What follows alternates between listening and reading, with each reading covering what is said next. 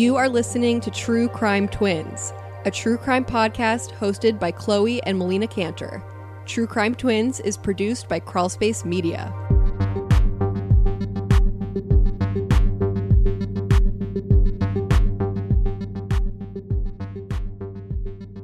Hello and welcome back to True Crime Twins. I'm Melina, one of your hosts. Thank you so much for listening. Today, we're going to continue our discussion on female predators who are teachers. We previously discussed the cases of Mary Kay Letourneau and Deborah LaFave.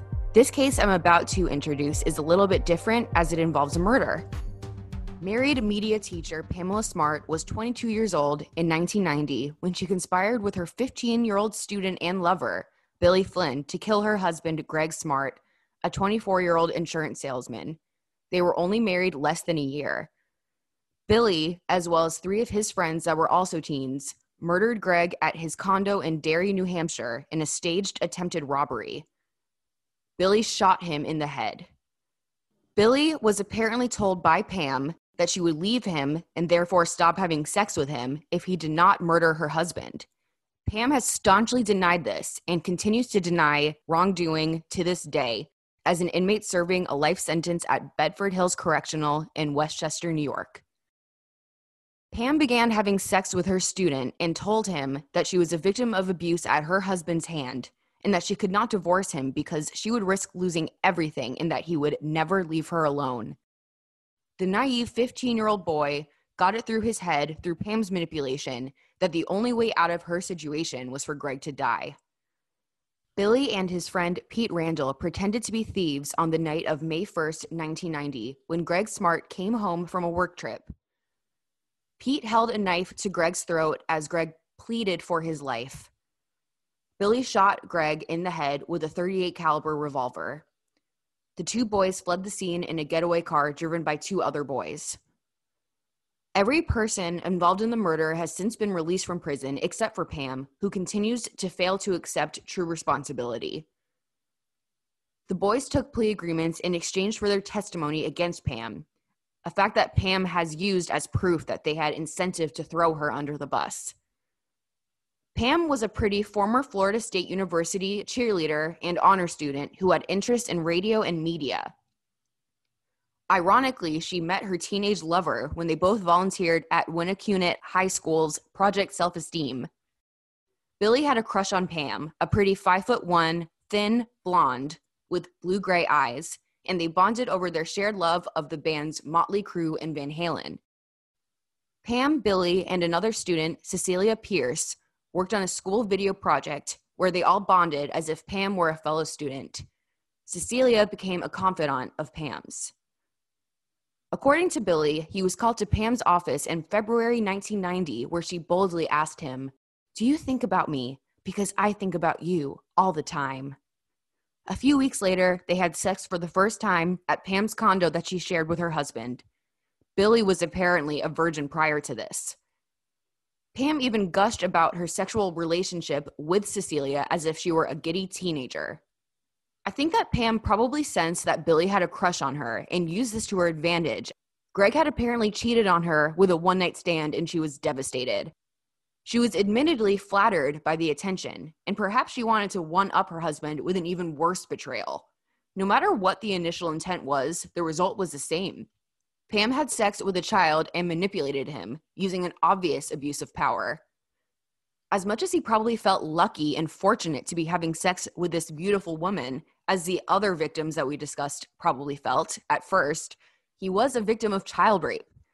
The fact that they killed together overshadowed the fact that this was also a sex crime. No one ever really treated Billy as a victim of sex abuse, and no one really ever treated Pam as a pedophile, which he technically was. The murder conviction was the most important one to secure, so the sex crime was not emphasized enough.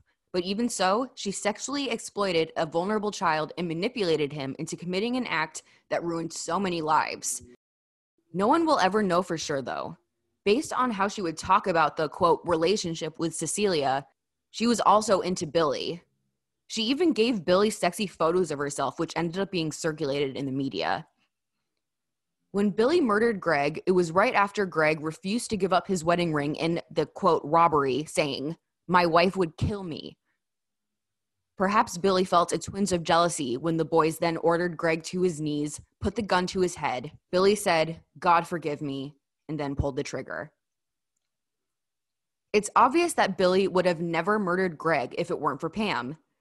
Pam denied ordering the murder, but in subsequent recorded conversations with Cecilia Pierce, who was cooperating with the police, Pam alluded to being aware of the plan all along. Billy testified that Pam was, quote, the first girl I ever loved. I didn't want her to leave me. Pam was, in fact, a woman who had manipulated Billy into thinking she was just like a peer. She used her power and influence over a child to play God and decide who lived and who died. She even tried to convince Cecilia to lie to the police. Pam was trusted by the school to be a role model and a good influence. Clearly, she never matured emotionally enough to take this important responsibility remotely seriously. She even refers to the abuse as a quote, affair, as if it were two consenting adults instead of what it really was an attractive, sexually experienced married woman using sex to manipulate a boy who didn't even have a driver's license. The boy, who was slight and wore his brown hair in a ponytail, barely had any facial hair growing in and looked his age, maybe even younger than 15. Billy Flynn is and always will be a murderer, but he is also a victim of childhood sexual abuse and manipulation. He has shown remorse continuously and was released in 2015 around the same time of the 25th anniversary of Greg's death. Greg's family requested that the now grown Billy not return to the state of New Hampshire. He will be on a lifelong parole. Pam continues to appeal her life sentence.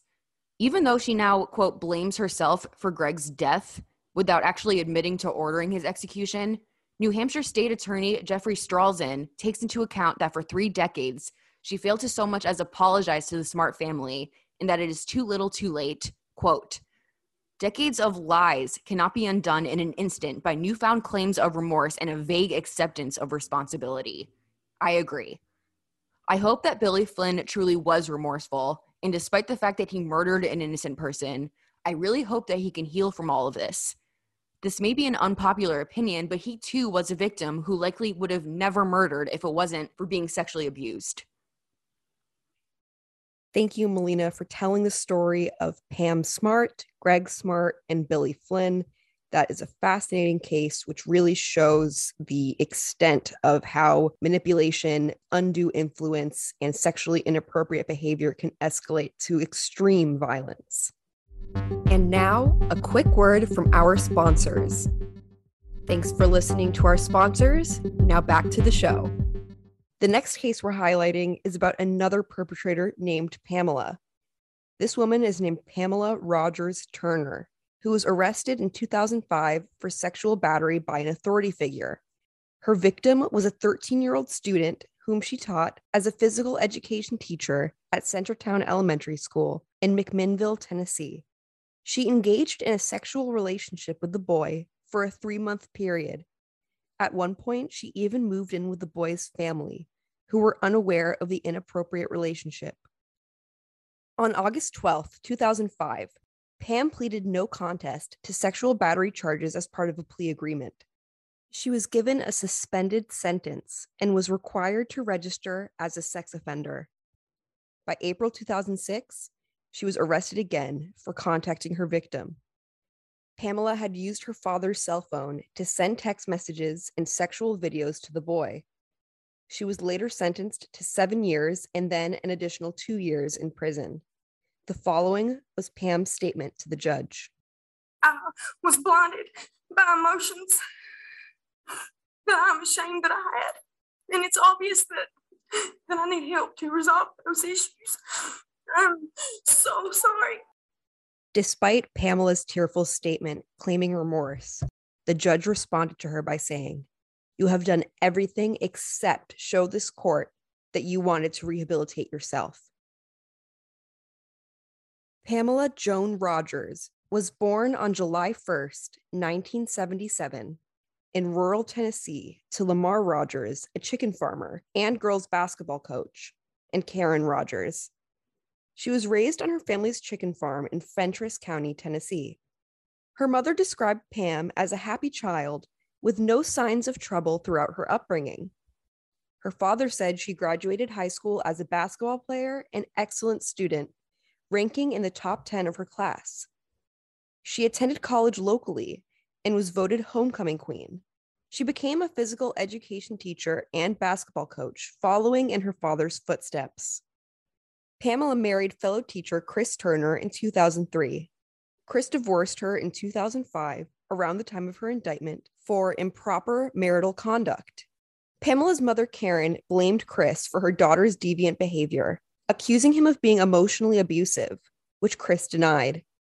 The predatory relationship between Pam and the child began when the child, who some sources described as tall, precocious, and part of a much older crowd, made flirtatious comments to Pam, such as, I want to come to your house. Instead of shutting this down, Pam began to reach out to the boy on Instant Messenger. According to a friend of the victim, Pam sent the boy a message saying, I think you're cute. To which the boy replied, I think you're hot. The friend told the New York Post that Pamela's interest in the child was intense and she would call him several times a night. The friend claims the boy's interest in his teacher was purely sexual, adding, quote, he loved every minute of it. He's a little pimp. This mindset is common in peers of male victims of sexual assault by a female teacher. They view it as a fantasy, with the victim being lucky to have ever been involved.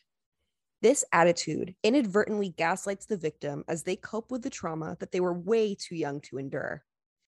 According to sources, Pamela apparently underwent some sort of trauma as a child, the details of which are not publicly known. I would imagine that based on her crimes and the sexual crimes of her brother, her trauma was sexually related. As I discussed in the first part of this series, perpetrators of sexual offenses against children were often abused themselves, although this is no excuse for future delinquency. Pedophiles also exhibit immaturity and childlike thinking due to a disruption in their development as children. Pamela was certainly immature. In jail, she wrote her victim's name in flowery handwriting in her diary. She would also write her first name and the victim's last name, apparently fantasizing about getting married to him. She also pondered future baby names in this diary. Pamela exhibited delusional magical thinking patterns where she believed an impossible scenario would come true a marriage and family with her 13 year old victim. Pamela's subsequent recidivism was also reflective of childlike cognition. Despite being caught and jailed, she used her father's phone to record a video of herself dancing in her underwear and sent it to her child victim. Pamela had a quote, pathetic obsession with the boy. And despite already facing consequences, including her career being destroyed and registering as a sex offender, she failed to prevent her own rearrest due to her impulsivity and apparent sense of impunity. Some psychologists have suggested that Pam's delinquency can be explained by sexual addiction, in which some people are compulsively sexual in situations that are inappropriate and in ways that can have negative consequences. The concept of sexual addiction is debated amongst physicians and psychologists, with some deeming it illegitimate. My opinion is that Pam was compulsive in her pursuit of the child, but her behavior cannot be completely accounted for by sexual addiction. Pam was stunted developmentally and viewed her child victim as a peer, as most pedophiles do. She persisted in her pursuit despite negative punishments. Pam was released in 2012, but was rearrested in 2015 for smuggling cell phones into the jail that once housed her. This crime, which was not sexually related, reflects a greater issue at hand. I believe that Pam is immature, impulsive, thrill seeking, has poor judgment and insight, and potentially lacks remorse for her bad behavior. She may have a personality disorder, which at times are characterized by sexually inappropriate conduct. Pam's older brother, Alvin, is also a registered sex offender after being convicted for raping a child. He currently lives with Pam and their parents on the chicken farm in Tennessee, where he works. Pam is employed by a local comfort inn. Thank you for listening to the second part of our coverage on female teachers who are pedophiles. This is a subject that can be triggering to some, but I think it's a really important discussion because this crime sometimes isn't even treated as a crime. And we wanted to highlight these four total cases to exemplify the different scenarios that can occur and the criminology and psychology behind some of these offenses. If you have been a victim of sexual assault and need support, please contact RAINN at 800 656 HOPE. Thank you so much for listening to our show. If you look forward to new episodes of True Crime Twins, please leave us a five star rating and positive review on your preferred podcast platform. You can also keep up with us on social media on Twitter at True Crime Twins, on TikTok at True Crime Twins, and on Instagram at True Crime Twins Podcast. You can also reach us with case suggestions, questions, comments at our email address truecrimetwinspodcast at gmail.com.